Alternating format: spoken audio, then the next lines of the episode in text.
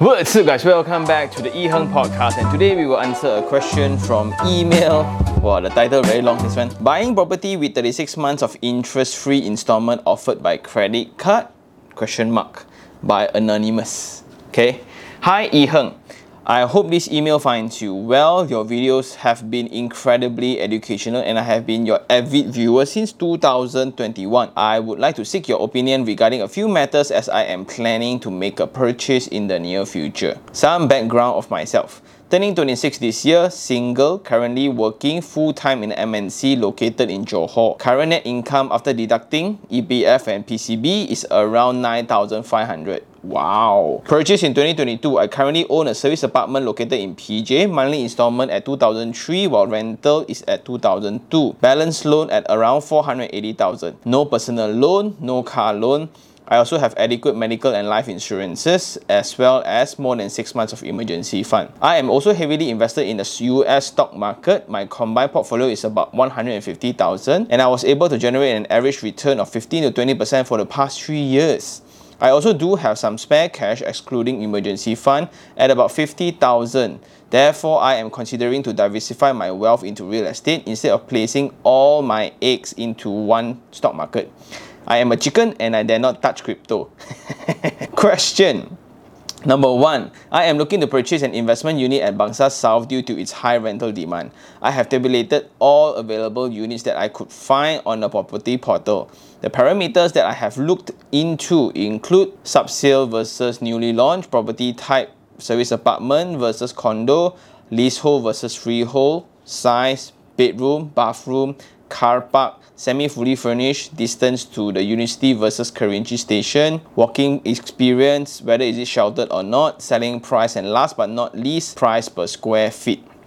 Number two, based on the data I collected myself, I noticed that new projects, for example Laurel and Goodwood, are generally more expensive in terms of price per square feet, except for River Park Residences, which the selling price is below median price around Bangsar South. Uh, maybe I am wrong. I am still trying to figure out the reason. Maybe you can enlighten me. Number three, given the circumstances above, I think the better option is to go for sub-sale units, but I am a bit concerned on the condition of the units. I have checked a few projects, including the Park Residence Residences, Camellia Service Suites, Pantai Panorama and Residency Kerinci. I am not sure if it's a better option to go for slightly new projects like Novum or Goodwood even though the price is slightly more expensive. Number 4. What is the difference in terms of investment viewpoint between service residence versus condo? Looking for a longer horizon, does it make a difference as an investor or we should disregard all differences as long as the rental yield or rent can cover all costs of investment? Number 5. In the book written by Faisal, he has mentioned that he has racked up his initial capital by 24 to 36 months interest-free installment offered by credit card back in 2009. Is it still valid now? Can this be a tool for me to purchase my second unit even though I have spare cash on hand? I would prefer to use the least capital to be invested in the real estate market. Number six, I am not sure if I have missed out any potential project, be it sub-sale or newly launched around Bangsar South. Perhaps you can enlighten me too, ha ha ha. Number seven, I do know that you don't work for Far Capital, but I just want to try my luck asking you. I have tried signing up for Far Capital since October 2023, but I have been placed in the waiting list. I have checked again. The enrollment is now open, but there are various options from safe, great, and best. Any idea what is the difference and which one should I choose? I am sorry for the long message above as I would like to provide as much information as possible. I would also like to think that I am making an informed decision as you have repeated countless time in your videos. I really do hope you would be able to share your insights with me. Thank you in advance and hope that you have a prosperous 2024 filled with happiness. P.S. I'm not sure if I am thinking too much sometimes I feel that I should just put everything aside and go with the property that can generate highest rental yield. Anonymous. Thank you very much for the long email, but I do like the context. But first of all, I think you're doing great. For a 26 years old person, your income is relatively high. I think at 9,005 clean profit, uh, meaning after deducting everything, you still got 9,005, meaning you are paid more than 10,000 already. And you currently have a property in PJ where the installment is almost fully covered by rent. Maybe your next tenancy can cover full already. That's also good. Besides that, you have 150,000 in US stock. On top of that, you still got money that's about 50,000. Therefore, you are thinking about diversifying wealth. I think you are doing great already. And I am very, very proud to hear that this is the next generation of young folks. So that's why I really disagree with the mainstream media sometimes saying that uh, Gen Zs are too entitled lah, millennials are too entitled lah. But the real market ones like yourself, Mr. A, Good job, man. And that is the perfect example for those who are actually listening also. So, like, you don't have to really be earning 10,000. Of course, that's the goal, but the point is to have everything sorted out before starting investment, which means that on top of your salary, you will have insurance, you will have as little loan as possible. Then, when you have abundance, only start investing in a diversified portfolio that is suitable for you. And for Mr. A here, he is very clear that he don't like risk. He is a chicken. He say one, not I say one. He is a chicken, therefore he don't. He stay away from crypto. Then he buy property one in PJ, but he keeps himself to US stock where he's generating around 15 to 20% per annum. That's very good. So there's no one right formula for everybody. So it's best that we learn as much as possible about the market, but also use that to learn our own appetite. Like sometimes we like things for certain reason. For example, me on my real estate portfolio, it's really for me it's really revolving around my passion around the market, construction, architecture, property, everything lah. Therefore, I'm very heavy in real estate. Doesn't mean you have to, but it's best that every Malaysian should have three. And we spoke about this before already. And let's go into question one. Right, he is looking into Bangsar South because of its high rental demand. So yes, it's a good choice. Uh, Bangsar South is having a very active rental market why? Rental is driven by temporary demand of space, and temporary demand of space is driven by high job opportunities. People who are placed in a certain location for a temporary period of time. Temporary here means two to three years. Another extreme to it will be high tourism areas where it's like Airbnb returns, high room rates for hotels. That's why you don't really see properties within residential areas will have very high rental rates. And because people will always calculate why when I'm staying here for a very very long time, right? It doesn't make sense for me to pay a rental that is higher than installment since I can buy it. Therefore, high rises in residential areas do not fetch as much ROI compared to high rises located in high job opportunity locations like Mont Kiara, KL Central, KLCC, Cheras, Subang also coming up, Bukit Jalil also coming up. Areas like this lah, technically, and that would be my question to Mr. Anonymous, like why only Bangsar South? It's not wrong, but the main challenge for real estate research is this. It's a very, very long process. Like he mentioned here, right? They look through so many parameters that includes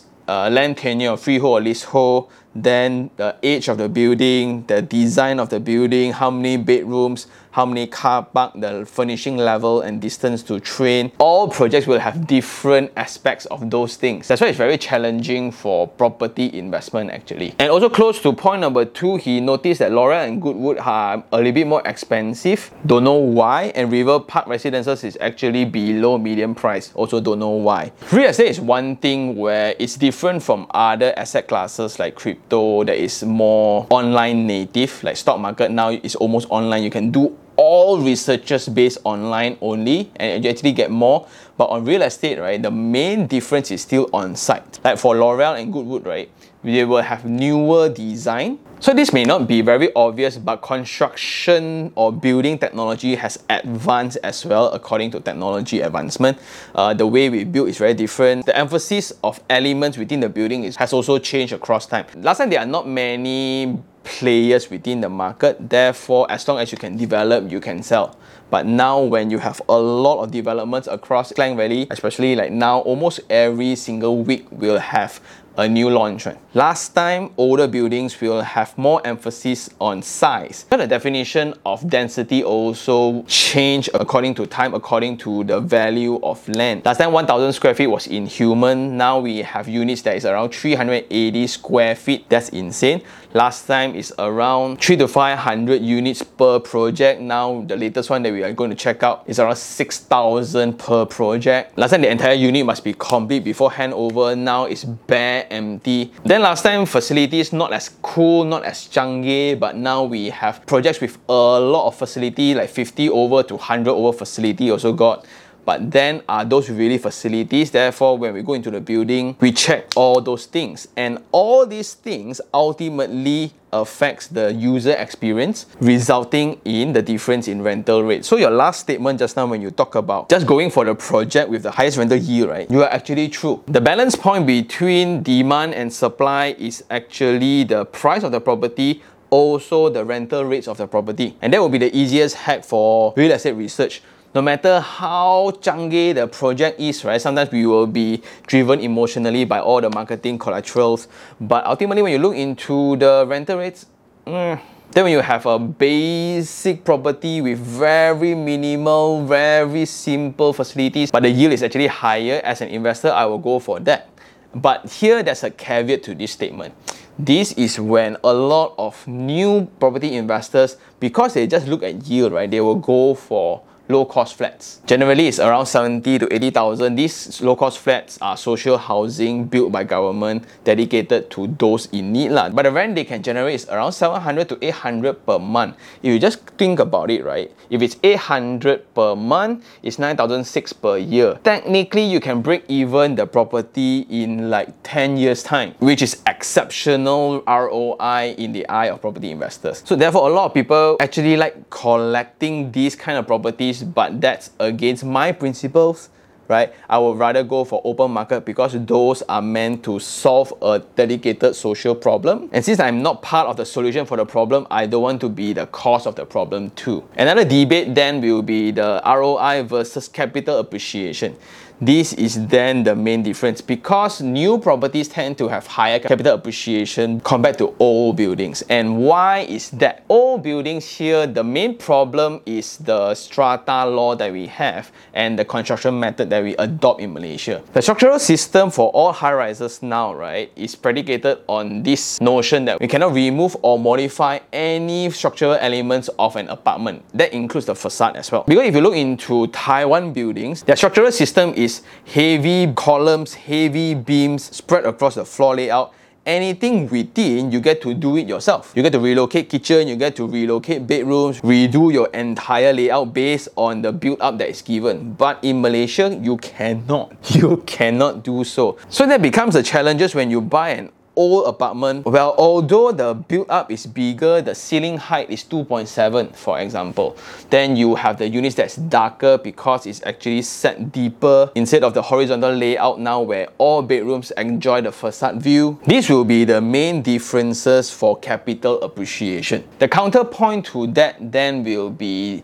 what's the goal of investment. For property investors, there will be a point of balance between capital appreciation potential versus cash flow, which is the rental returns every month. See which one you prioritize more. Of course, the best will be both, but it's very rare to have such projects. Lah. Therefore, from Faizul Ridzuan or the CEO of Far Capital, right, since your email actually mentioned him, there are several school of thoughts for property investment. Like for me, as long as my rental rates can cover my installment, I will hold 30 years from now, then ultimately I will fully own the property in year 30. And how much do I pay? I pay the initial renovation and initial booking, and that's about it. Every year there will be expenses of one month commission for the agent for 30 years. Ta-da! I'll fully own it. But for Mr. Faisal, then he said the perfect timing is around 7 to 8 years time. So when the project is matured, when we see the ROI of the property starts to stabilize, which means that in a new location, sometimes when there's not enough supply for a particular location, for example, the initial stage of Bangsar South, the initial stages of Mont Kiara. Like now for my own unit also, I get 7%, but there will be a time when 7%, then as the property price goes up, there will be 6%, the property price go up, there will be 5.5. That's the time to actually exit And this will be a very easy point of exit as well because if you tell any other property investors that's from the school of thought that emphasize a lot on rental return. I don't care about capital appreciation because who can foresee? As long as my deal today can sustain itself, 30 years later, I will grow this asset. That's all. So there's this two school of thought and which one is better, which one is correct, entirely up to your investment appetite. And that indirectly answered question number four. La. So as long as the rental yield can cover all installment, right? That's a good one already, which is true. So that's like an investment deal that is considered good already. If you can cover installment very good, you can cover all including maintenance, still got positive cash flow, is very good. On top of that, right? Usually a project of high rental yield will also result in high capital appreciation. And for question five, uh, does it make sense to take up free installments or free interest money provided provided by credit cards because Mr. Faisal used it as well. To me, it's his method because he came from nothing. He had no capital, that's why he resulted in that high risk move. But since you can afford today, why still do so? Yes, uh, you are financially literate enough to pull off such a move. But in 36 months time, right, eventually you still need to pay because if you buy a new project, right, 36 months time later, the project is still under construction. So you don't really get the money to pay back. But instead of using your own money, you can invest in 50,000 and if you are confident enough to make 20% on this money before paying back to the credit card, then, then please go ahead by all means, right? But what if it doesn't? Why put yourself in such a risk? Because what if you invest in this money and US actually change government? So this is where you play out, and I know you are a very smart person, you're a very analytic person, so you need to play the pendulum of balance, right? Best case scenario, you earn 20% on the initial money you need to cough out, then pay back all the debts on time, so you earn 20% of it, or what if like you lose it all, you lose 50% of the investment amount and you still need to pay the credit card debt? Or what if you lose all to the extent where you cannot afford to pay back, then you start paying interest on the credit card debt. So life is all about balancing between choices, see which one you prefer. To me, I will go for the safe one, and that will actually free up more thinking space within our head lah, as we need to balance between work lah, life lah, investment lah. Now I need to balance between timing some more. Wow. So the next question is about uh, any missed potential project, may it be subsale or newly launched. This is this is where I think you sign up for Far Capital. This is the main reason I would encourage people to sign up too. Uh, you don't have enough resources. Here means time to be spent on looking at projects. Uh, there are some audience who share with me that they are looking at two to three projects per week and they could barely cover a location only. Because on top of their family time, on top of their work time, where got more time to do research on buildings. And after you do analytics like yourself or you have in Excel form already, right? Have you actually visited the project? Sometimes it, when it's too good to be true, is it really too good to be true? These are things that it's very hard to do and good deals are often crafted, not found. When you have new projects by developers, usually it's adjusted to market rate already. Even if it's below market price, it's a great deal, it won't be for long. Because when the initial launch has great responses, maybe like the project is open for registration, indicative price at 800 per square feet, for example, right? We only have 800 units, but the amount of check collected, there's like 20,000 checks. Wow, you think they will launch at 800 per square feet, meh?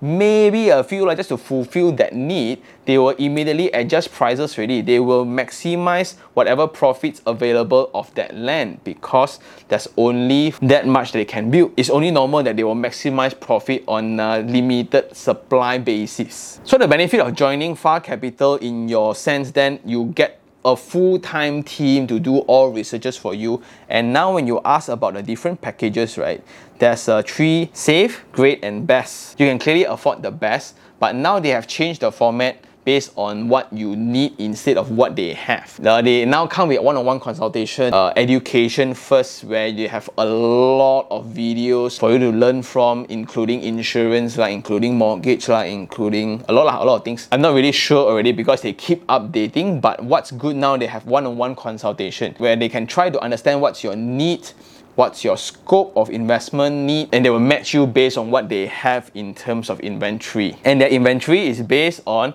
the amount of deals that they have crafted with developers. Some you have existing projects that is ready built but they cannot clear on time so they acquire a bulk of them at a very attractive price for members like us the other format is pre-launch products. That's the more exciting one where before the project is actually released to the market, we already secured the deal upfront because we see the potential in them at a price that is very attractive for us. And all these deals can only be crafted when you have sufficient, maybe overflowing amount of data before you can pull off such a move. Therefore, I'm a customer, like you mentioned, I'm not part of this, not my company.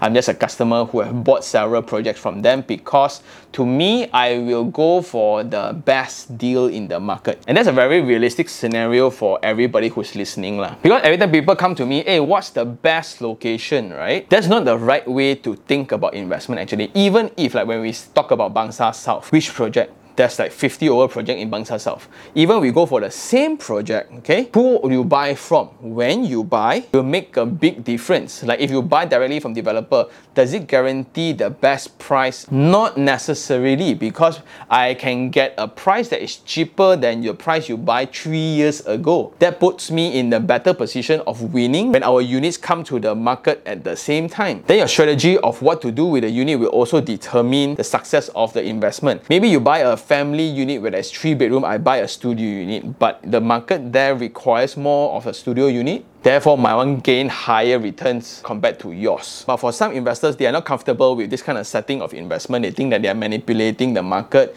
You can always go into sub sales. Like for my latest purchase in Mont Kiara, I went for a sub sale deal and that's based on the circumstances of my financial status. There are certain strategies to be applied when we got no money, we have high credit but no capital. The strategies will be different when I have capital and I have credibility. So the Mont Kiara investment is made because I have capital on hand and I wanted a completed project. The benefit of a sub-sale unit is when you get to negotiate with the owner. Let's say they want to sell at 1 million. No, I want 900,000.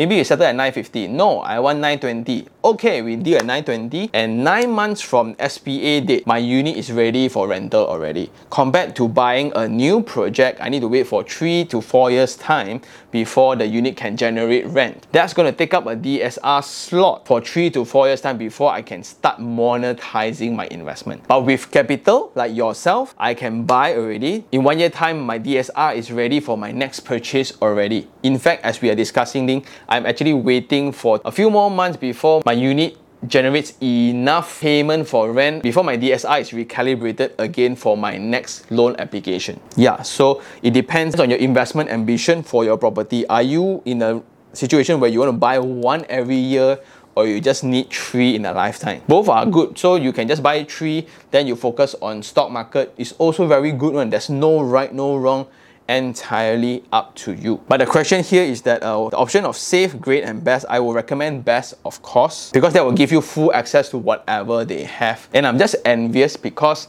I've been members of them for like four, three, four years already. It's easily triple the price that we pay for membership last time compared to yours today lah.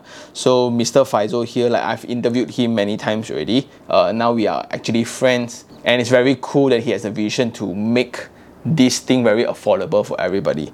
So this is entirely up to you, right? For those who are listening, right, you want to join or not, it's entirely up to you.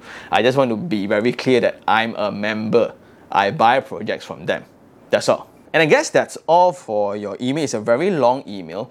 In conclusion, for Mr. Anonymous, I would suggest two things. One, is you get go for sub-sale because you can clearly afford for it. The decision of investment will be predicated on your preference between capital appreciation and rental yield. Because like for the new projects like Goodwood and Laurel, right, the rental yield is not going to be as high as other units around the market but that somewhat will generate a higher potential of capital appreciation due to its more modern design. And why modern design will result in higher capital appreciation, as we mentioned just now, old designs cannot be changed within buildings of Malaysia. Therefore, when people now can afford to live in, when they want to buy something as a home, they want to buy the best that they can afford.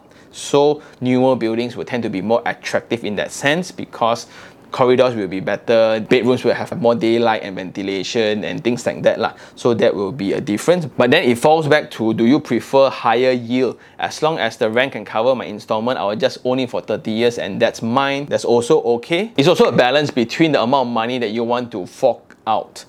So if you go for a new project directly from the developer that's completed, right? So that's the best one where you have a new unit, yet you get to enjoy all the marketing perks from the developer, also enjoying full certainty of the rental on the design, on the orientation, everything about the unit is all there already. So that would be the best case scenario. But since you have also joined Far Capital, I would suggest to hold your horses a little bit. I would suggest to look through all inventory of what Far Capital can offer first. Because the obsession of a location is not the right way to think about property investment. Every location can have potential for investment. That includes location like Sungai Buloh lah, like Rawang lah, like Sepang lah. Those are locations that are not as hot compared to KLCC, Cheras, Mont Kiara, Duta right? But the strategy is to buy at the right pricing, meaning the price that is below the median price of the location. So let's say if it's 600 per square feet in Rawang. If we buy 480, it's a better investment compared to buying a property at 800 per square feet where the median is 700 in KL Central